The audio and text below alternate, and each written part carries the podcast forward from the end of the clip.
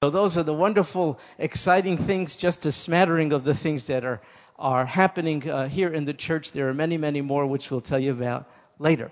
But for now, let's continue uh, our study. Uh, we're talking about foundational beliefs, and we started with the Bible it informs us about everything else we believe. The Bible informed us about the attributes of God and the work and uh, character of Jesus Christ, and now we've been exploring the third person of the Trinity, the Holy Spirit. I mentioned to you last week the Lord faced execution, and so he visited with his most faithful followers uh, to prepare them for it. See, he was going and they couldn't yet come. And so it was in John 14, 6 if you recall, he said, I will ask the Father. So here's God the Son, the second person of the Trinity, uh, uh, making a request to God the Father, the first person of the Trinity. He said, And I will ask the Father, and he will send you another helper, who the context identifies as the third person of the Trinity, the Holy Spirit. He will send you another helper who will be with you forever. And I mentioned to you that if you're a Christian, uh, you are sandwiched in between two marvelously divine helpers. One has been resurrected and ascended to heaven. That's the Lord Jesus Christ. Uh, you got an outside helper, but you also got an inside helper here on earth, and that is uh, his very spirit who has he has made to indwell us. So we spoke about that last week and spoke about the nature of the holy spirit. And if you're a christian i can tell you what we have in common. It's a deep appreciation for him. I didn't say it. Oh no, it's not may the force be with you. It's the very spirit of Father God who is with us. And we as Christians, we value his presence in our lives. We think about his manifold ministries. We know, but for him, we couldn't even be saved. He convicted us of sin and of how to be in right standing with Almighty God. We know without him we couldn't be sure about our salvation, but we're sealed in him. He's a pledge, a marvelous down payment of the fulfillment and consummation of our salvation one day. We know without him we couldn't even pore over and understand his scriptures. The word of God would be a closed book for us as it is for unsaved people. And we know the Holy Spirit loves us so much that he even messes us up when we're going astray so that we can get things straightened out with Almighty God. So what we Christians have in common, be sure, is so much. We love that the, the Spirit of God has made his abode in our lives and will be with us forever. But I have to tell you, we do part company over how we get the Holy Spirit and when. And I, I, have to tell you, I'm a little reluctant even to address this subject tonight because I shudder to think we may divide over it. I have to tell you, the great divide in the world today is not the matter of the baptism of the Holy Spirit. The great divide in the world today, as it always has been, is the gospel of Jesus Christ. The gospel cuts right down the middle. And so it leaves those who believe it and those who reject it. The Bible says there are only two groups of people on earth, really those who have the Son and those who do not have the Son. And so if we divide as those who have the Son on any other line, uh, lines, I'm sure it grieves our Father. And I don't want to be responsible for it. So if you have a different perspective than the one I'm going to share with you, let's not make it a test of fellowship. Let's get down the road as members of the body of Christ who lovingly disagree about a few things. Now, you might say, well, then why uh, are you even addressing the subject if it has the capacity to divide? Well, because the Bible does. And we're not allowed to pick and choose the subjects we address because the Bible addresses the subject and we have a responsibility to address the full counsel of God here, we have to deal with it. So I'm glad to because I think I know what the scriptures say about it. And I'm fairly confident that I'm not going to misrepresent them. Uh, so, so I'm glad to embrace this subject, but I want to make sure we continue to embrace one another, even if we have a different perspective on the subject. So I'm talking about the baptism of the Holy Spirit. When does it happen? Well, uh, some say at the point of conversion. So you receive the Spirit of Christ when you accept Christ. The two are coincidental. When you ask the Lord Jesus to come into your life at that moment, He sends His Spirit to inhabit you. But others say, no, that's not the case.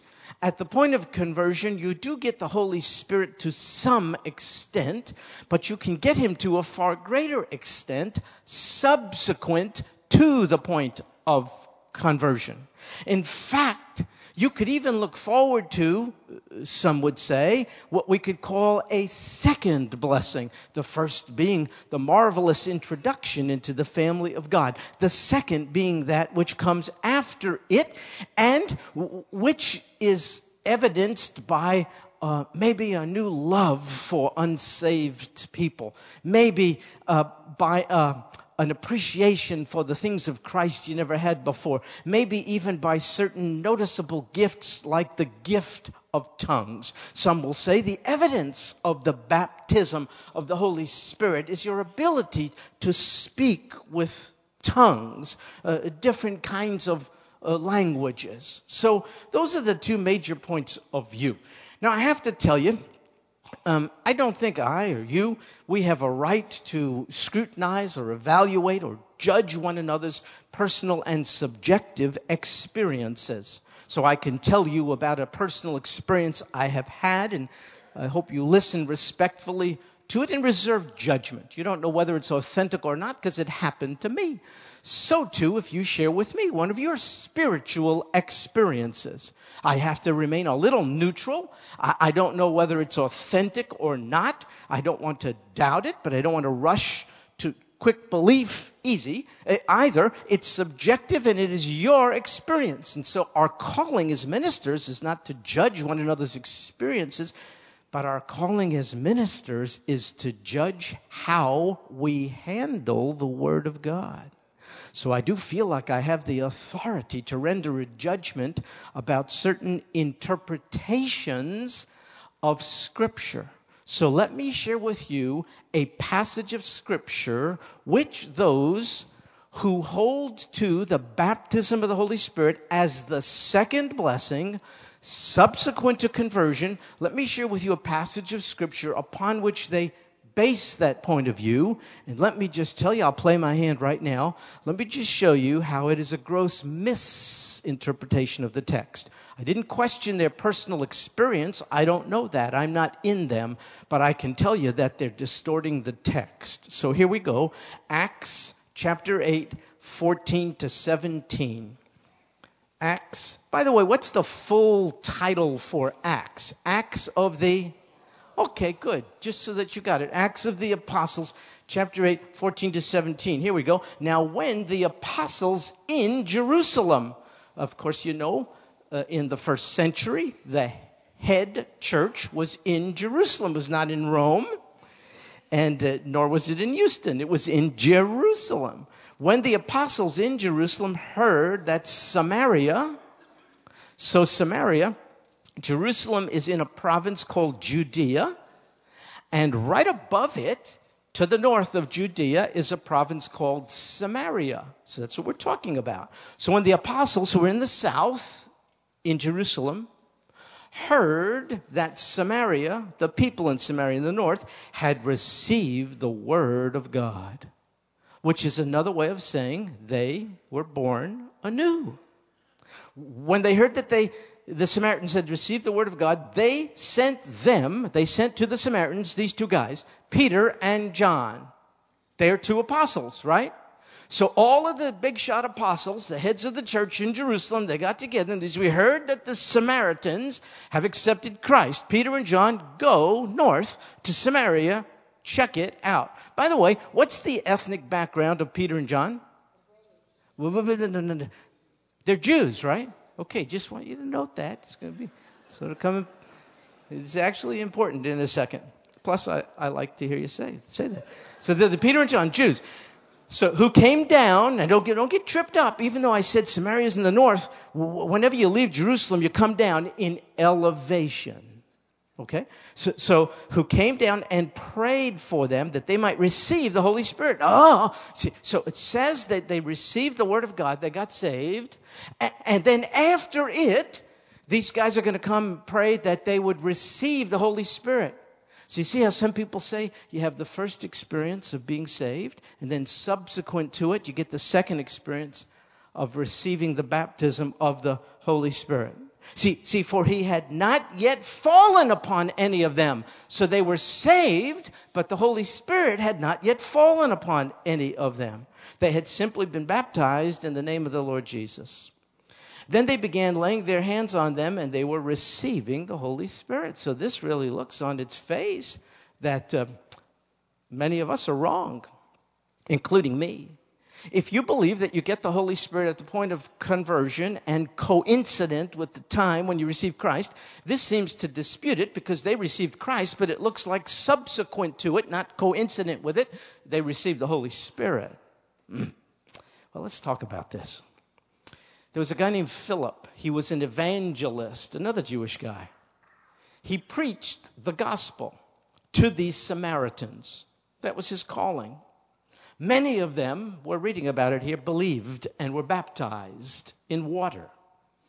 Then, after this, Peter and John, two other Jewish apostles, go uh, down to Samaria, and there the Samaritans, who had already believed and been baptized in waters, uh, they were prayed over, and thus they received the Holy Spirit. Now, do you recall what the relationship was between Jews and Samaritans? Oh, it was terrible. You know, you know, we read, we can't help but reading, hearing in the news every day in Iraq the terrible animosity between the two branches of Muslim people living there, the, uh, the Shia and the Sunni Muslim people. Some call it a civil war. It's a terrible and devastating uh, uh, animosity between the two people groups. This was sort of like it. In fact, I think I, I think you know about this. The, the Jews so despised the Samaritans um, and thought they were such an underclass, so defiled and polluted spiritually that if you were going, if you were a Jew, going from Judea and going really far north to Galilee, you, the shortest distance between two points is a straight line. So you should go like from Judea to Samaria to Galilee. But then you'd have to pass through Samaria. But Samaritans live there. They're a mixed breed. They're dirty. They're defiled. You get cooties. So what the Jews would do, even though this was terribly ineffective, way out of the way, instead of going through Samaria, they would do this big circular kind of a thing. They'd go off over here, cross the Jordan River, be in modern day Jordan. It was called Transjordan in that day. And then they would cross back over the Jordan River when they got up here in Galilee. You see it? I just want to tell you, these two people were not kissing cousins. They, and it was centuries of, just like we see in Iraq, centuries of, uh, uh, uh, of bad blood. Terrible, terrible contempt between these two people uh, uh groups. And so now, uh, Philip, a Jew, goes to Samaria, gets himself really, really dirty, spiritually and ceremonially, by taking the greatest story ever told to this despised people group, and they respond like crazy. They're coming to Christ, the Jewish Messiah, by the droves. Well, long before word gets back to the church capital of the world, Jerusalem, and the church leaders hear about this and they start saying stuff, I'm sure, like, Oy vey, not the Samaritans.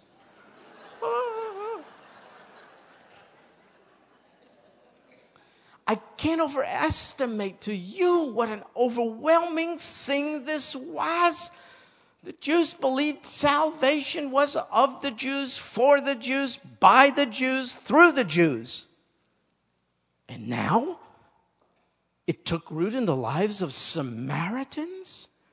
How could God do such a we're the chosen people. We are the we, you are the they. That they don't get saved by Yeshua. So, this is a huge thing, folks. It makes the black white issue, segregation in our country, look like a picnic. That's just how bad this racial animosity was. So the question could be asked what would it take to get the Jewish apostles? They were all Jews, Jewish apostles. Peter and John, all the boys, they were all Jews. What would it take to get them to recognize the legitimacy of the gospel being shared with and accepted by the Samaritans? They just refused to believe it. So they send Peter and John over there to see what's going on. And God knows He has to provide for them evidence that the same Holy Spirit who came upon them in Acts chapter 2, we know it as Pentecost. Uh, to us, it's Shavuot, uh, Pentecost. God wanted to show the Jewish apostles, in particular Peter and John, who would go back and give a report, that the same Holy Spirit who they received was coming upon these Samaritans. And that's why it was a delayed occurrence of the coming of the Holy Spirit. You'll see in the Acts of the Apostles, anytime the gospel is introduced to a new people group, started with the Jews. But every time it's introduced beyond the Jews to a new people group, you will see the delay in the coming of the Holy Spirit until the Jewish apostles are there to see Him, the Holy Spirit, coming upon them, just authenticating their salvation and inclusion in the body of Christ. In other words, you don't have to become a Jew to be saved, you have to come to Jesus to be saved. Now, I know that's not a big deal for you guys because we're 2,000 years removed from it. Please understand, in that day, all this was a very Jewish thing. You were outsiders. Oh, the good old days. And so this delayed occurrence is very, very unusual and meant to wait on Peter and John witnessing it so that they could go back and later report to all of the Jewish apostles, leaders of the church, the same Holy Spirit who came upon us in Acts 2 came upon them. And in fact, this in Acts 8 is actually a second Pentecost. So here we go. Acts chapter 2 is the Jewish Pentecost. It was all Jews in Acts chapter 2. Acts chapter 8, however, is the Samaritan Pentecost. Same Holy Spirit coming upon and into both diverse people groups. And the Jewish apostles, namely Peter and John, saw it. I asked you to spell out the name of the whole book, Acts of the Apostles, just to be reminded it doesn't say teaching of the apostles, it says acts of the apostles. This is what they did at a particular foundation, transitional point in the life of the church. I'll demonstrate to you. Nowhere is it taught that this unusual phenomenon, this subsequent coming of the Holy Spirit after conversion, nowhere is it taught that that's typical or normative for today. Well, here's another passage, however, that the other side um, advances to support their position. Take a look. Acts chapter 10, verses 44, 45. I'll pick up the pace in just a second. Acts 10, 44, 45. While Peter, okay, so, you know, that's the same guy, the Jewish apostle guy. While Peter was still speaking these words, the Holy Spirit fell upon those who were listening to the message. And all the circumcised believers, circumcised believers is another way to say Jews. All the circumcised believers who had come with Peter, they came up from Joppa, 30 miles south of where we are now. This is Caesarea, Acts 10. All these people who came with Peter were amazed. Why? Well, because the gift of the Holy Spirit had been poured out upon the Gentiles also. It was at Cornelius' house. He was a Roman soldier. He yearned to hear truth. So he opened up his home, invited all his Gentile friends and neighbors to come. waiting for Peter to come and share the greatest story ever told, the gospel message. Well, Peter's not going to go into this guy's house. You know why? Peter was an Orthodox Jew. Orthodox Jews do not go into the homes of Gentiles because Gentiles serve food that is not kosher. And once again, just by hanging out in that environment, we can get defiled by osmosis. It's the way it is. So, what would it take for Peter to go into the home of this guy and the, you know, this Italian guy? Cornelius was an Italian guy. No self respecting Orthodox Jew is going over there. Not going to hang out. Well, he, he has a lunch break, Peter. You remember the story. He takes a little, I guess, a kind of a snooze, you might say. And in the course of that, there's this marvelous vision. Good night. This white, I guess, sheet like kind of a thing is coming from on high. And in it is all kinds of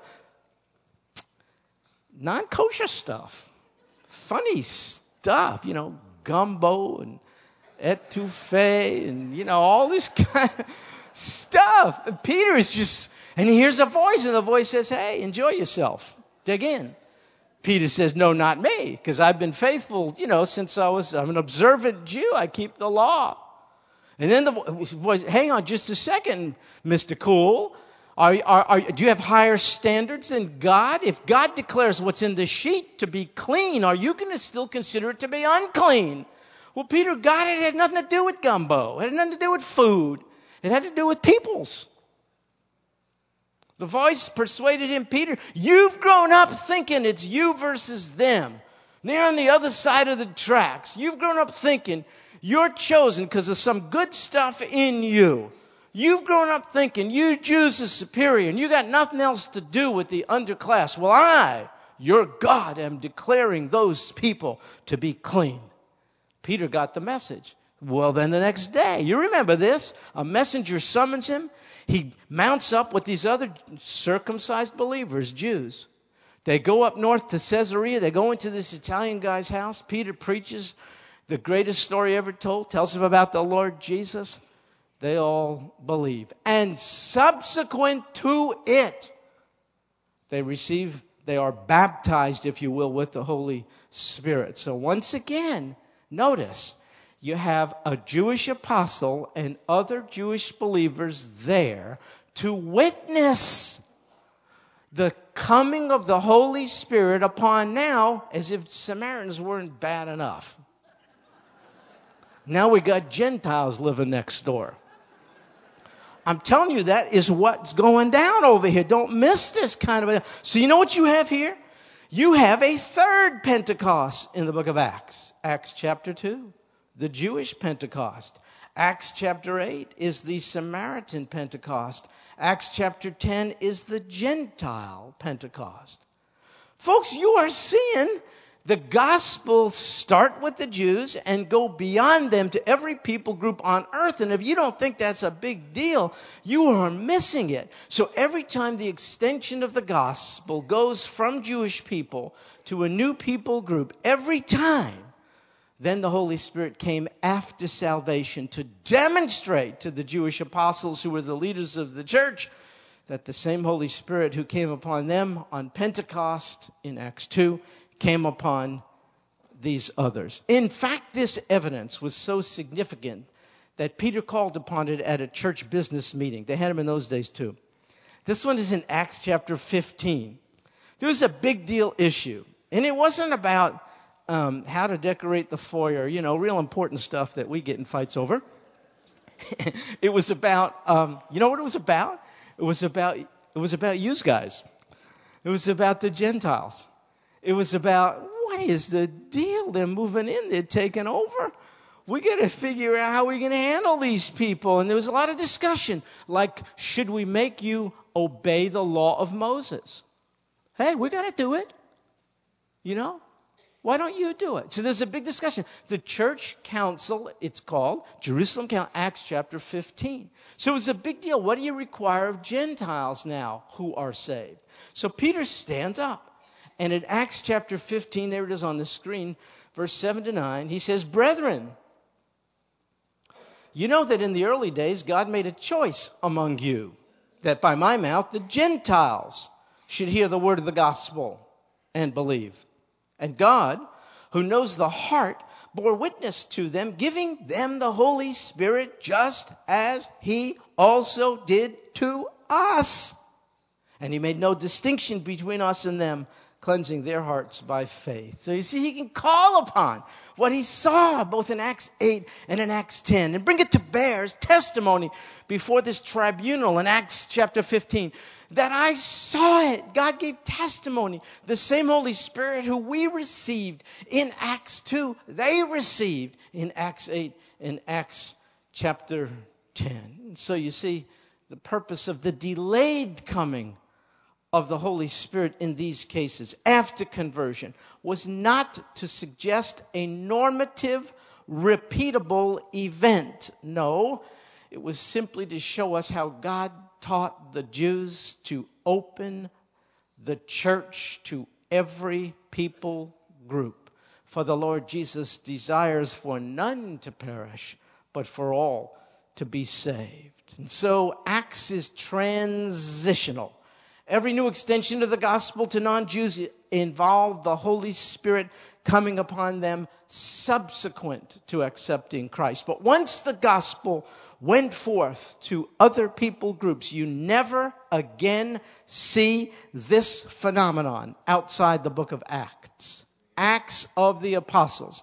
So if you believe the baptism of the Holy Spirit is a second blessing experience, which empowers the believer, then you're entitled to that. But the burden of proving it is on you. And you cannot prove it to me by your personal experience, which is valid for you. Great. I'm glad you've had a good personal experience.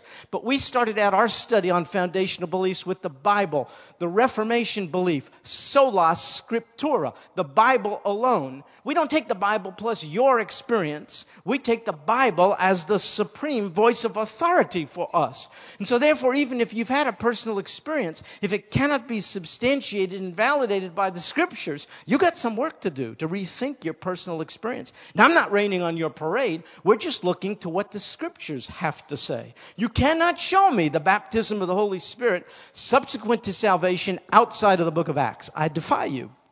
If you do, I'll buy you lunch and uh, stand up here next week and say, I apologize. But I feel fairly safe because I studied this a lot. You can't find the experience outside the book. So here's the deal what we are reading about here in Acts is not typical, it is transitional. Don't miss this. You have Matthew, Mark, Luke, and John. Those are gospels, right? And then you got Acts, Matthew, Mark, Luke, John, Acts. And after Acts, you have all the letters that tell you how to grow in Christ.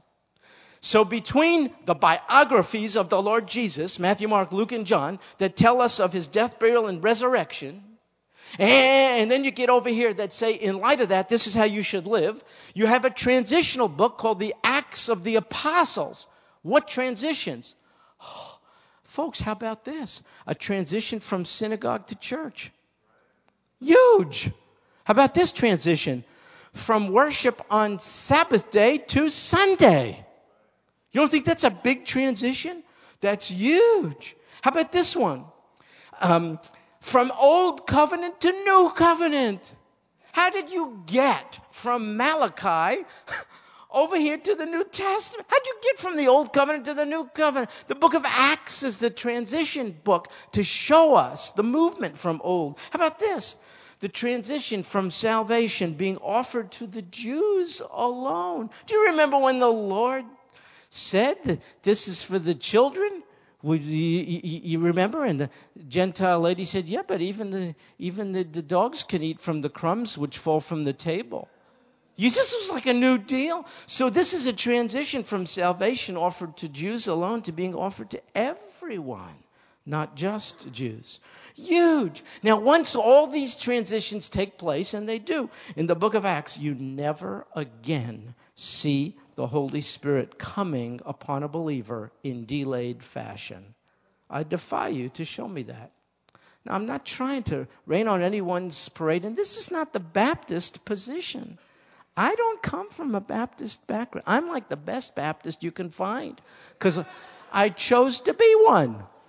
Many of you were just born into it. I made an intelligent decision to be one.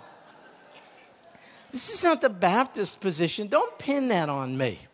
This is the biblical position, unless you can prove otherwise. Show me the baptism of the Holy Spirit as a subsequent experience after conversion in any other place outside the book of Acts. And so you see, the occurrence of such is not typical, it is transitional.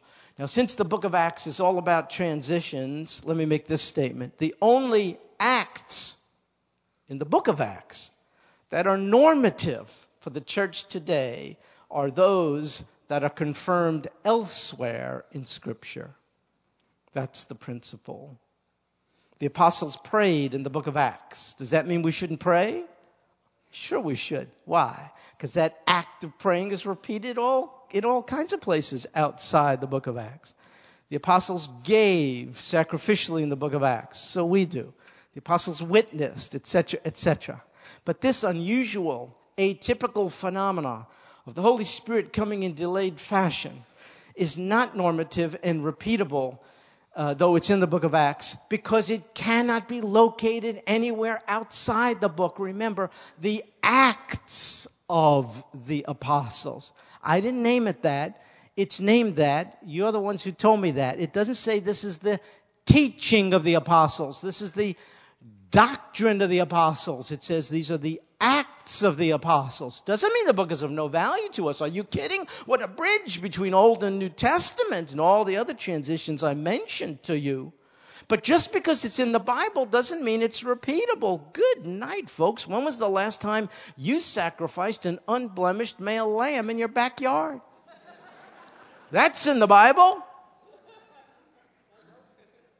Don't you see this progress in the Bible? We call it progressive revelation of God's redemptive plan. It starts in Genesis, then it progresses to Exodus, and then you get to Leviticus. And if you can get through Leviticus, you keep going and you go all the way over here, and then you get to Revelation where we, we sing victory in Jesus. You see? So what do you take? Let's just go, go back to the old covenant. Don't take me back to the book of Acts. So, folks, here's the deal seeking the baptism of the Holy Spirit after you are saved is not something you ought to do. Why? because nowhere in the New Testament are you encouraged to do so. Nowhere. Why? Because if you're a believer, you already have him. 1 Corinthians 12 13. For by one Spirit we were all here it is baptism of the Holy Spirit. Baptized into one body. What do you mean all? I mean all Jews, Greeks, slaves, free. Everybody. We are all made to drink of one Spirit. You see in that verse, the baptism of the Holy Spirit is mentioned in the past tense. It already happened. And you know what's interesting? That verse of assurance was written to really goofball Christians. The Corinthians were not exactly the standard bearers of virtuous Christian living. They were carnal creepos. But they had the Holy Spirit in full measure. Well, Matt, how much more you and I? For crying out loud, you see? So for Paul, there aren't two separate groups of believers. Have you ever had someone said, I know you're saved. You know, I had a lady tell me not long ago, Stuart, it's really good and you mean well, but you don't have the full gospel. Come on, I'll give you a full one of these. you know, when are we going to stop judging one another on who has the full? Listen, I told you there's two groups of people who has the Son and he who does not have the Son. I mentioned to you last week that the Holy Spirit is not a ghost, a wind, a impersonal being. You don't get him in pieces and in parts. He's a whole, he's a person. He has mind and emotions and will. And so you get him in his totality the moment you receive Christ. In fact, Paul is so certain about uh, the fact that there aren't these levels of, you know, full gospel, half gospel, you know, three fifths gospel, whatever the deal is. He really says, I got to tell you, if you're uh, if you don't have the Holy Spirit, you're not even saved. Look at Romans 8 9. However, you are not in the flesh, but in the Spirit, if indeed the Spirit of God dwells in you. But if anyone doesn't have the Spirit of Christ, he doesn't belong to him. So that's what I'm trying to say. There's the lost and the saved, not those who've received the baptism and those who haven't. You don't subject yourself to that kind of elitism. Come on. Listen, I got to tell you something. I'm acquainted with sin. So are you.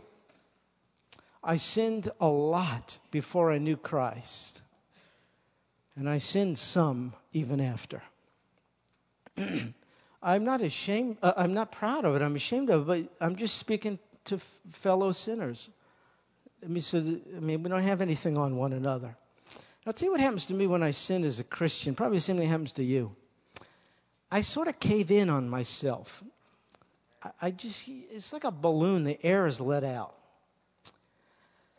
I'm miserable. I just shrivel up. Feel like walking death. It's not right. No joy. No peace. No goodness. No kindness. No self control. And then when I say, Oh God, I have sinned against you, thank you for forgiving me by suffering and dying for me on a cross 2,000 years ago. I confess my sin. Oh, God, thank you for forgiving me. Would you strengthen me so that I'm less prone to do it again? But then, then, I, then I get pumped up. Then I come in and sing God's praises with you. Then I have peace. Then I have joy. Then, you know what my point is? I don't need more of the Holy Spirit. I need less of me. Could I tell you a shortcut to the whole process of being obedient to Christ? Seek some dramatic, instantaneous, you know, I, want to, I just want to be a, a Corinthian kind of a Christian, but I get this baptism of the Holy Spirit that makes it all good. I just want to skip over sanctification. I just want to skip over confession. I just want to skip over repentance. I just want the Holy Spirit to just kind of come in, and take over, and do all this stuff while I sin all the more. I wish that would work. Instant coffee, instant mashed potatoes, instant sanctification. No. Paul says, I got to get up every day and face the fact that I'm in a battle between flesh versus spirit. You don't need more of the Holy Spirit. You have Him fully the moment you accepted the Lord Jesus Christ. You and I got to stop quenching Him. We got to be filled up with Him. Listen, my, uh, our, our middle son, Grant, got married a couple weeks ago. By the way, I had lunch with him today. He's like an expert on marriage all of a sudden. Hi. But anyway, uh, they got a nice house. You know, he and our wonderful daughter in law, Karen, they got a nice little starter house for this young couple, but it's cluttered. Man, oh man, you can't hardly move around because you got his stuff and now, and now her stuff. And, and by the way, a lot of your stuff. Thank you so much. and he has boxes and wires and and I suppose one approach to the dilemma is to buy a bigger house. or just unclutter the one you got. You, you get my drift? Come on, my fellow Christians. We're in a war. Starve the flesh, minimize the flesh, shrink the flesh. Say, Holy Spirit, my heart is your home. I'm clearing out every sin and encumbrance which gets in your way because you don't mix well with defilement and carnality. Uh, you don't like that kind of atmosphere. I'd like the shortcut. Let me get a bigger house. Very dramatic and instantaneous. Better for me to clear out the clutter and be filled up with your presence so that you can do great and mighty things, even through an earthen vessel such as me. so, my fellow temples of the Holy Spirit, I love this passage with which we'll close 1 Corinthians 6 19 and 20. Or do you not know? I guess some of us forget. Do you not know that your body will be, if you get the second blessing? No, present tense, is a temple of the Holy Spirit, who maybe one day, if you speak in tongues, will be in you. No, who is in you. And that as a result, you're not your own. For you've been bought with a price. Therefore, glorify God in your body.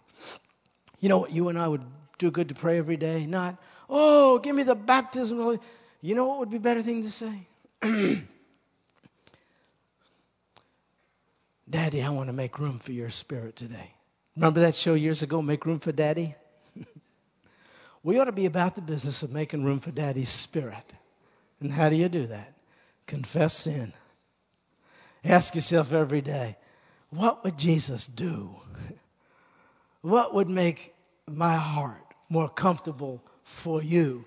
Spirit of Christ, Spirit of truth, other helper who lives in me already.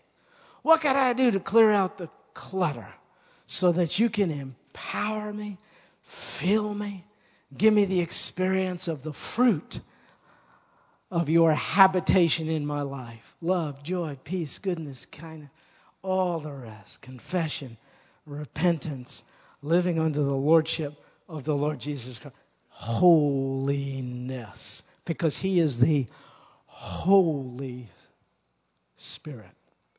So, Lord Jesus, we have uh, seen the enemy, and he is us, ourselves. For we have already every bit of spiritual blessing we need to be and do everything you want us to be and do. For you have blessed us with every spiritual blessing, the likes of the heavenly places, with the Holy Spirit. So, would you put it in us, Lord Jesus, to wake up every morning and reckon ourselves to be dead? The old man has been crucified. I have been crucified with Christ. It is no longer I who live, but Christ who wants to stretch out and get comfortable and have his way in me. So be it, Lord Jesus Christ. Mess us up until we confess sin, turn from it, clear out the clutter. and stand by as you do great and mighty things in us and through us. This we pray in Jesus' name. Amen. Amen.